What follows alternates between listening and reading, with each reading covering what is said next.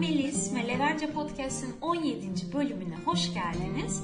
Beni sosyal medyadan takip edenler varsa bildikleri üzere yakın zamanda bir IELTS İngilizce sınavına girdim ve ne mutlu ki yüksek lisans için ihtiyacım olan puanı 7'yi almış bulunuyorum. Bugün de neler e, yaptım, nasıl taktikler uyguladım, nasıl çalıştım söz verdiğim gibi sınavdan önce geçersem anlatacağım demiştim. E, bunları paylaşmak üzere buradayım. Her ne kadar ülkemizde daha çok TOEFL revaçta olsa da o sınava girecek olanlar için de faydalı bir içerik olacağını düşünüyorum. Tabii ki sınav formatı farklı olabilir ama özellikle yazı bölümünde, dinleme bölümünde misal taktiklerin ikisinde de işinize yarayacağını sanıyorum. E, çok çok ayrıntıya girmeyeceğim ama çok yüzeysel de tutmayacağım. Siz yine de her şeyiyle lütfen sınavın özelliklerini, kurallarını vesaire araştırın. Her şeyden önce IELTS bir gramer ölçme, İngilizce ölçme sınavı değil, bir taktik sınavı. Bunu çerçeveletip duvara asıyoruz çünkü çok önemli. Ee, öyle ki bazı ana dili İngilizce olan İngiliz insanlar bile tam puan almadan hatta düşük puan alabilecek şekilde e, kalıyorlar. Bunu şey gibi düşünün. Türkçe e, üniversitede mesela Türkçe dersine sınavına ÖSS'de artık adı en son ne olduysa falan girdiğinizde mesela bu paragrafta işte anlatılan bilmem ne nerededir, anlam bozukluğu falan bütün Türkler bunu yapamıyor mesela. Bu da bunun gibi. Dolayısıyla sizin taktiklere yönelik hazırlanmanız gerekiyor. Lakin IELTS'e girmeniz ve başarılı olmanız için İngilizce bilgi olarak da tabii ki belli bir seviyenin üstünde olmanız gerekiyor. Şunu söylemem lazım ki korkulacak kadar zor bir sınav değil. Doğru çalışırsanız olduğunuz İngilizce seviyesinden bile daha yüksek bir puan alabilirsiniz o taktikler sayesinde. Dilim döndüğünce şimdi bahsetmeye çalışacağım. Öncelikle kural 1 lütfen sınavın içeriğini çok iyi öğrenin. Sizden ne beklendiğini, hangi bölüm önce gelecek, kaç dakika sürecek, benden ne yapmam bekleniyor, nasıl soru tipleri gelebilir çok iyi öğrenin. Zira deneme çözdüğünüzde göreceksiniz ki internette ücretsiz de bolca deneme var. Ee, sorular, format ve bahsedilen konular aşağı yukarı bir çember etrafında dönüyor ve benzer şeyler karşınıza çıkıyor. O yüzden deneme çözmek kesinlikle yardımcı oluyor size. Ee, değişmediği sürece kendinizi tekrar kontrol edin ama önce dinleme listening bölümü geliyor ve 30 dakikanız oluyor. Sınav bununla başlıyor. Bir salonda genelde dinleme problemi hiç olmadan e, hoparlörlerle konuşmalar dinletiyorlar size. Kimini e, şık olarak işte ABC olarak seçiyorsunuz. Kiminde boşluk dolduruyorsunuz. Genelde bir adresle başlıyorlar. İşte kolaydan zora giden diyaloglar oluyor. Bir kadın arıyor diyor ki ben rezervasyon yaptırmak istiyordum. İşte adınız ne diyor? Adı yazıyor mesela soyadı boşluk nokta nokta. Siz onu yazıyorsunuz. E, genelde onu kodluyor adam. İşte Watson diyor. E, nasıl yani işte WAT falan mı diyor. Siz onu yazıyorsunuz.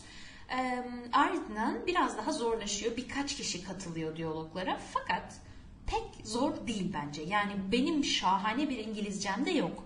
Ama çok zorlayan konuşmalar değil. Listening bölümünde ihtiyacınız olan en önemli şey odaklanmak. Azıcık ya ben akşam ne pişireceğime kayarsanız 3 saniye bir bakarsınız ki diyaloğun orası geçmiş. Zira sesi kaydı yalnızca bir defa dinliyorsunuz. Odaklanın. Çok düşünmeyin yapabildim mi yapamadım mı falan. E, kendinizi hani enjoy edin yani sınavı. Madem İngilizce konuşuyoruz öyle söyleyeyim. Keyfini çıkarın bu sınavın. E, oyun gibi davranın yani. Listening'de sizi geliştirecek en önemli şey benim senelerdir yaptığım şey BBC Radio 4. 4 numaralı BBC radyosunda genelde müzik değil, konuşma ve e, sesli diziler veriyorlar. Bunları bir iş yaparken açar dinlerdim hep. Beyninizin İngilizce duyduğu şeyleri ayırt edip anlamasına çok yardımcı oluyor. Listening en çok dinleyerek ve deneme çözerek bence geliştirilir. Peşinden topladılar kağıtları. Hemen yeni kağıtlar geliyor. O zaten yorucu bir süreç. Kendinizi rahatlatın, ayarlayın e, aşağı yukarı bir iki buçuk saat sınav başında olacağım ben diye. Ama çok hızlı geçiyor hiç merak etmeyin onu. Süre bayağı tıkı tıkı gidiyor.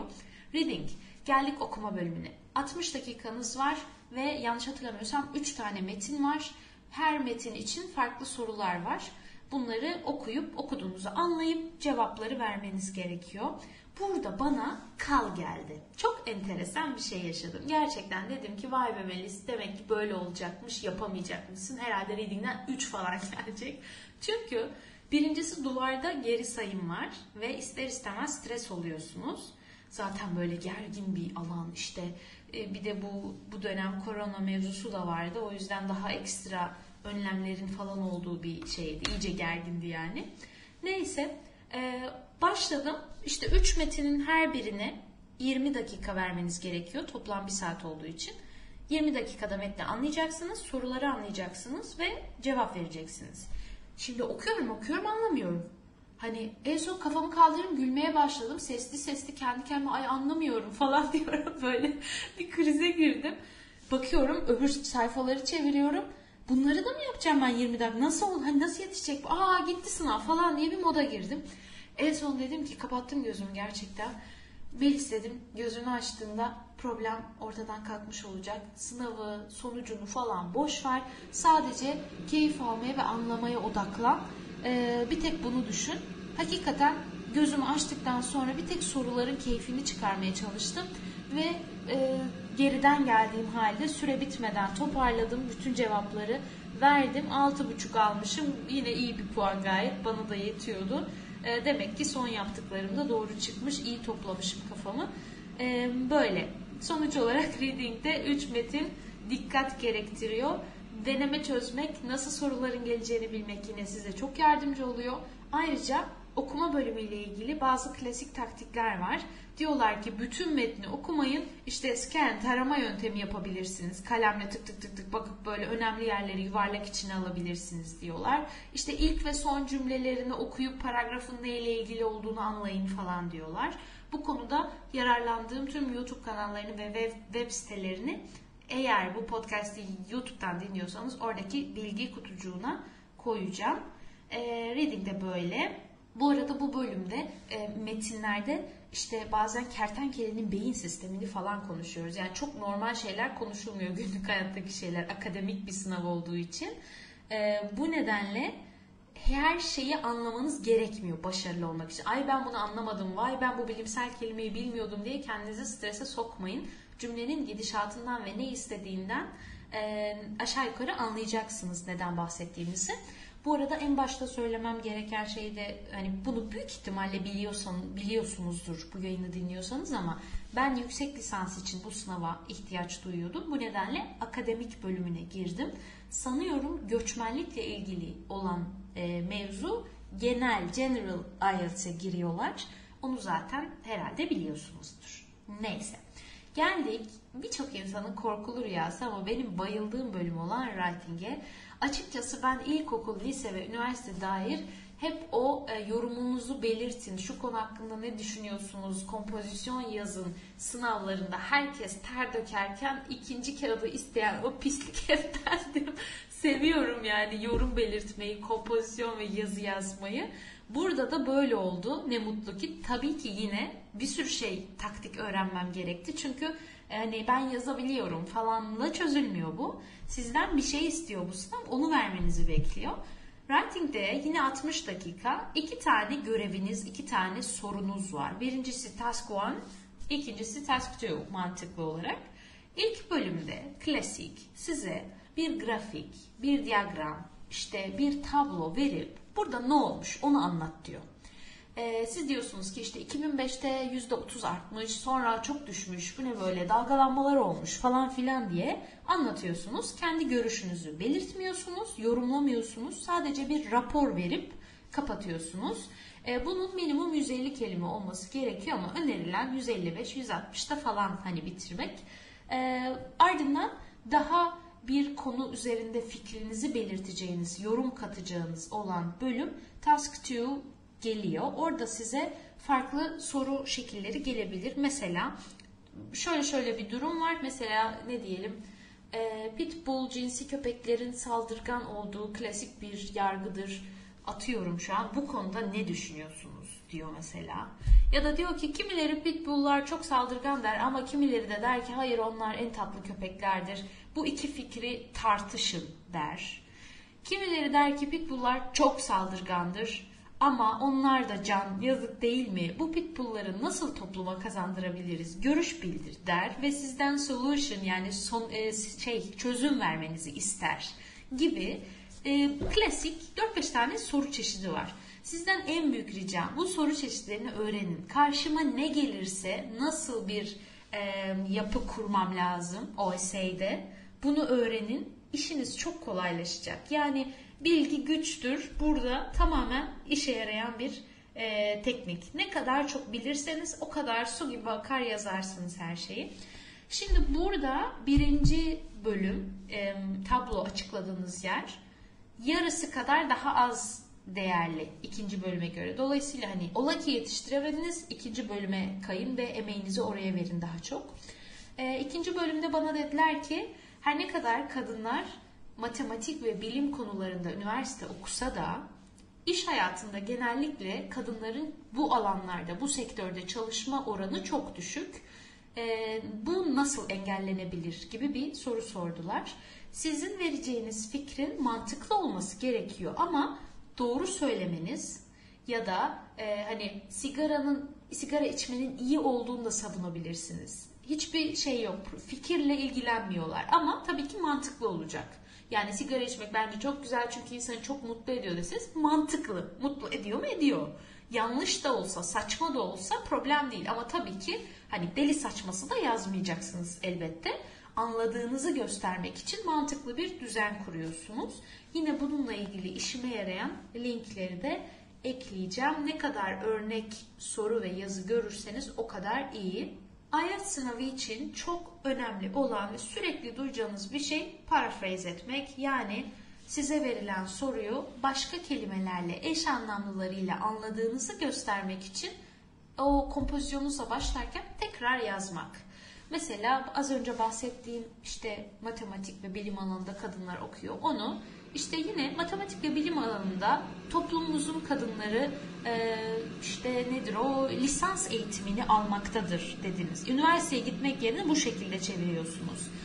Anlatabildim mi? Paraphrase ediyorsunuz, onu yorumluyorsunuz, bir daha yazıyorsunuz ve başlıyorsunuz şeye. Şimdi burada kendi not defterimden şunu söyleyeceğim. Mesela ben şey yapmışım. Task 2 için yani sizin yorumunuzu belirteceğiniz bölümde agree, disagree şeyleri var. Böyle böyle bir şey var. Katılıyor musun? Katılmıyor musun? Ve neden? Bunu anlatman gerekiyor. Misal karşınıza bu soru çıktığında şöyle bir şey var. Önce introduction bir giriş yapıyorsunuz. Burada ilk adım paraphrase the question. Sorunun aynısını açıkla ve başka kelimelerle yaz. İlk cümle öyle diyelim. İkinci cümle e, katılıyor musun, katılmıyor musun? Söyle, okuyan anlasın. Üçüncü cümle nelerden bahsedeceğini kısaca belirt bir cümleyle. Sonra iki tane genelde bilgi paragrafı ardından sonuç yazıyorsunuz. Yani matematik gibi nasıl bir kompozisyon yazacağınızı yapı olarak onlar sizden bir şey bekliyor ve onu görmek istiyorlar. Bunu öğrenirseniz her şey içinde güzel doldurduğunuz takdirde çok güzel puan alırsınız. Burada da body paragrafa geldiğinizde ilk paragrafta savunacağınız ilk şeyi yazıyorsunuz. İşte bence pitbulllar çok bilmem nedir çünkü bıdı bıdı bıdı. Ne demek istediğinizi ikinci cümlede daha çok açıklıyorsunuz. Bunu diyorum çünkü diye. Üçüncü cümlede de örnek veriyorsunuz. Örnekleri sallayabilirsiniz. Ben salladım. Ya ben salladım diye değil. Zaten böyle. Doğru söylemek zorunda değilsiniz.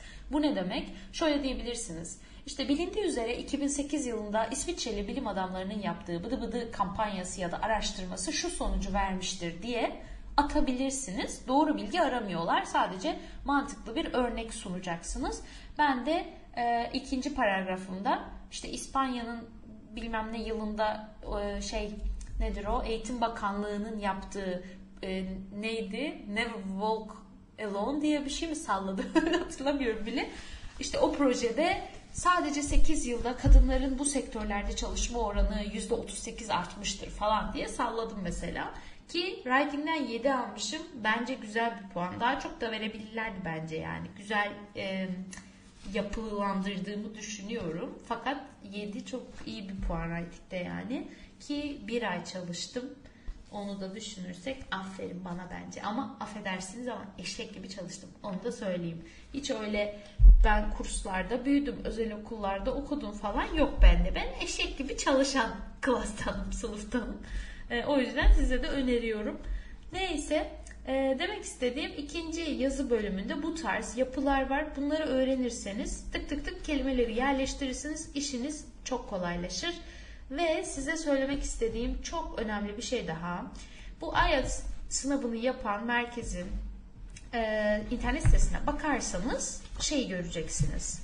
Mesela adam diyor ki ben writing'de şu an atıyorum böyle bir şeydi ama siz bakın yine bir tablo var. Diyorlar ki writing'de ben 5 bölümden öğrenciyi puanlandırıyorum. 5 şey benim için çok önemli diyor. Mesela birincisi e, kompleks cümle tipleri kullanması. Bu ne demek? Hep derseniz ki işte school is beautiful. I am going to school. Hani hep tek cümle, hep basit cümle. Ama siz derseniz ki işte I am going to school which is a beautiful place. O zaman cümleyi bağladınız ve okey. Kompleks, farklı cümle tipleri. Ee, işte pasif cümleler falan bunları kullanmak. İkincisi e, vocabulary tabii ki kelime hazneniz. Bu mesela bunu şimdi en önemli söylemek istediğim şey e, hep very very very very çok çok very beautiful very happy very sad devamlı bunları kullanıyoruz ve bu zayıf kelime haznesi e, demek bir eğitmen için özellikle. Misal I was very happy demek yerine I was ecstatic. Ecstatic, mest olmuş, coşkulu, çok mutlu falan gibi bir anlama geliyor. Ama siz very happy demek yerine bunu söylediğinizde gerek writing bölümünde gerek speaking'de bir kişiyle konuşurken o kişi diyor ki hmm, bunda şey var, kelime haznesi var. Bu enteresan kelimeleri kullanmayı biliyor. Ben kendime e, iyi öğrenmek şartıyla, anlamını iyi anlamak şartıyla birkaç tane böyle kelime seçtim. Afilli kelime. Ve hakikaten bunları gerek speaking'de gerek writing'de mantıklı yerlere yerleştirdim ve işe yaradığını düşünüyorum. İkinci bir örnek e, ne diyelim mesela it's very risky bu çok riskli bunun yerine it's perilous demek çok riskli çok tehlikeli perilous anlamı yine okey bu adam şey iyi biliyor bu kelimeyi bile biliyor ve doğru kullanıyor dedirtebilmek e, yine önemli şeylerden biriydi seviyemizi belki de olduğundan bile daha yukarıda göstermek için. Ee, onun dışında şurada bir şeye bakacağım. Bu arada çalışırken, deneme sınavları çözerken bilmediğim birçok kelime de öğrendim tabii ki. Çünkü çok ciddi metinlerle uğraşıyorsunuz ve her bakacağınız denemedeki bilmediğiniz kelimeler size hani mutlaka onları not alın, yazın ve öğrenin. Çok işinize yarıyor. Ee, şimdi burada mesela şey bir saniye işte understand demek yerine comprehend demek cümlenin gidişatına bağlı olarak işte a lot of demek yerine plethora of demek. Ondan sonra bazı önemli daha böyle tatlı kelimeler. Şimdi bir yandan çalışma defterime bakıyorum çok karışık bir durumda. Mesela karşınıza özellikle task one'da yani bir tablo açıkladığınız yerde çıkabilecek çok ihtiyacınız olan yüzde yüz ihtiyacınız olacak kelimeler var. Mesela siz şu oran arttı ve azaldı derken increased, decreased diyebilirsiniz. Ama bunu söylemenin çok daha tatlı yolları var. Ee, bunları yine öğrendim. Mesela bir yerde witness dedim. Yani şu oran %5 düşüşe tanıklık etti falan gibi. Böyle tatlı tatlı şeyler söyleyebiliyorsunuz. Devamlı I think demeyin.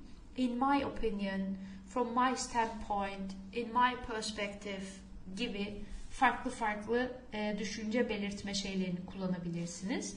Bazı bağlaç, e, bağlama kelimelerini kullanmak önemli. Mesela işte şeylerde furthermore, moreover, nevertheless bütün bunları ne kadar çok kullanıp bildiğinizi, doğru şekilde kullanabildiğinizi gösterirseniz o kadar faydalı olur. Şu anda sınavla alakası olmayan insanların beyni yandı biliyorum ama e, sınavla alakalı olan insanlara faydalı olabileceğini düşünüyorum. Yine bana Instagram'dan her zaman yazıp soru sorabilirsiniz sınav konusunda.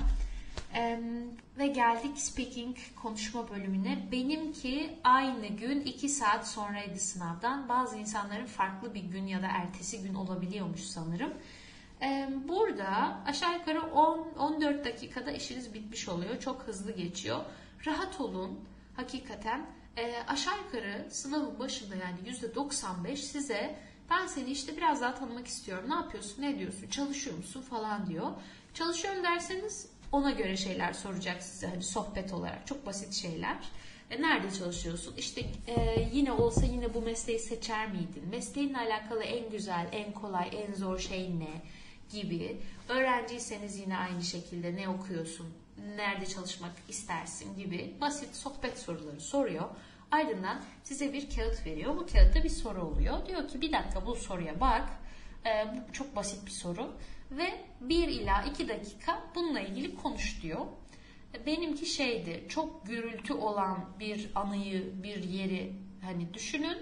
Bu gürültü neden vardı? Sizi nasıl etkiliyordu? Başka insanları nasıl etkiliyordu? Bununla ilgili ne yaptınız? Bir şey yaptınız mı? Böyle bir soru. Lakin o anda ben böyle bir dakika duvara bakıp hiçbir şey düşünmediğimi fark ettim. Çünkü bulamadım. Yani gürültü, gürültü, gürültü nerede olur? Anı, anı, anı falan. Böyle bir kitlendim. Ve işte son anda biraz e, doğaçlama gitti aslında. İşte bizim alt kattaki komşu biraz şey bir insan, partici bir insan. Devamlı sesler, işte müzikler, arkadaşlar falan var. Biraz fazla Hollanda'ya göre fazla yoğun yaşıyor bunu. Ee, işte o aklıma geldi. O an alt katta falanı karıştırmak istemedim. İşte bizim yan kapıya yeni bir komşu taşındı. İşte ben bir vejeteryan olarak sürekli barbekü yapıyor. Çok rahatsız edici de gürültü falan diye öyle salladım şey yaparken, konuşurken. Ee, arada bir yine dedim burada bu hangi öğrendiğim o afilli kelimeleri koyabilirim. Onu güzelce yerleştirmeye çalıştım. Yine az önce writing'den bahsettiğim gibi konuşma bölümünde de sizden beklenen bazı şeyler var. Ee, işte yine bu kompleks cümleleri kullanabilme yeteneği vesaire bunları da bakarsanız onlara istediklerini ne kadar verirseniz o kadar çok da puanı siz alırsınız. Yine buna bakılmasını da bu tabloya bakılmasını da yüksek şiddetli uyarıyorum, öneriyorum. Ardından sınav bitmiş oluyor ve yazılı sınav 13 gün sonra size bir maille açıklandı diye internet sitesinden öğrenebileceğiniz şekilde geliyor. Sonra da eve postalıyorlar. Ee, sanırım değişiyor olabilir. Farklı yerlerde ben Amsterdam'da girdim. Bir buçuk ay boyunca ücretsiz şekilde istediğin 5 kuruma bu sınav belgeni gönderebiliriz diyorlar. Çünkü orijinalini istiyor üniversitelerde. Ee, onun dışında bir tane sana veriyorlar zaten. Sonra da e, belge başı 5 euroya da başka yerlerde gönderebiliyorlarmış. Normalde IELTS'in geçicilik süresi 2 yıl ama bu sene 3'e çıktı gibi bir şeyler duydum emin değilim. Ee, böyle ben yani dediğim gibi hiç İngilizce kursuna, özel okullarda eğitimlere falan gitmiş bir insan değilim. Seviyordum her zaman İngilizceyi ama mükemmel yüksek bir İngilizcem de yok bence. Benim de dilim çoğu zaman very very'lere kaçıyor. Ee, bir de ben İngilizce ile çalıştım Amsterdam'da. Sürekli konuşmam gereken bir ortamda çalıştım. Orada çok yüksek mevkideki insanlar bile hep basit kelimelerle belli bir kelime haznesinin etrafında dönerek konuşuyor. Yani kimse biri dese ki I'm so ecstatic today herkes der ki kafayı yemiş. hani çok e, pek kullanılan şeyler değil bunlar. Adı üstünde zaten akademik sınav. Biraz daha akademik kelimeler falan var. Lakin IELTS'e çalışanların çok iyi bildiği IELTS with Simon'dı galiba e, ismi onu da koyarım kutucuğa. Diyor ki aslında öğrencilerin kafasını bu akademik sınav çok karıştırıyor diyor. O kadar da akademik bir şey yok aslında ortada diyor. Daha çok lise seviyesindeki kompozisyon ödevleri gibi mesela görüyorum diyor yazıyı falan. Dolayısıyla hakikaten olsa söylerdim. Korkacağınız bir şey yok ama çalışın. Ben e, bir ayı sınavı böyle anlamak için çok olayın ciddiyetini anlamadan yalandan arada bir bakayım kaç soru oluyormuş falan diye baktım. Kalan bir ayı biraz daha efektif çalıştım. E, çok fazla deneme çözmedim ama şeyi anlayacak kadar çözdüm. Karşıma ne gelebilir anlayacak kadar çözdüm. Yani dört tane falan çözdüm. E, normalde iki buçuk saat kendinizi bir odaya kapatıp aynı sınav simülasyonu gibi işte peş peşe listening, reading, writing, speaking kendinizce e, yapıp o yoğunluğa, o kafayı alıştırmak çok iyi bir fikir ama açıkçası üşendim bunu yapmaya iki buçuk saat boyunca ve genelde ben şey yaptım. Bir tane listening çözdüm kalktım. Bir tane reading çözdüm kalktım. Ee, ama sınavda ben hani şey olacağım böyle beynime benim kriz gelecek o kadar yoğun şey diyorsanız mutlaka onu da bir evde deneyin. Çünkü hakikaten yorucu oluyor. Bir baş ağrısı, yoğun bir e, o kağıdı ver öbürüne başla, onu ver öbürüne başla falan oluyor. Fakat olay kesinlikle dramatik, çok zor, imkansız falan değil. Çok efektif çalıştım. Taktiklere çok özen gösterdim. Ee, bu kadar. Yani gerçekten bir başarabileceğinizi düşünüyorum. Sadece eksikleriniz çok kelime ya da gramer eksiğiniz varsa önce onları kapatın. Sonra güzel akademik kelimeler öğrenerek devam edin. Zaten yabancı bir lisan konuşabilmek çok keyifli bir şey. Bu kadar emekten sonra o stresli sınav anından sonra da e, dilediğiniz puanın üstünde yazdığı o kağıt eve geldiğinde her şeye değiyor hakikaten. Sonucunu çok düşünmeden e, bütün bu sürecin keyfini çıkarmaya bakın. Bunu diliyorum en çok. Keyif alın bundan dilerim. Yapabilirsiniz. Yeter ki doğru, derin çalışın. Sorularınız varsa Melerence Instagram hesabından dönmeye gayret ediyorum. Başarılar şimdiden. Umarım çok bilgi bombardımanı olmamıştır ki oldu. Ama umarım işinize yaramıştır. Görüşmek üzere. Hoşçakalın.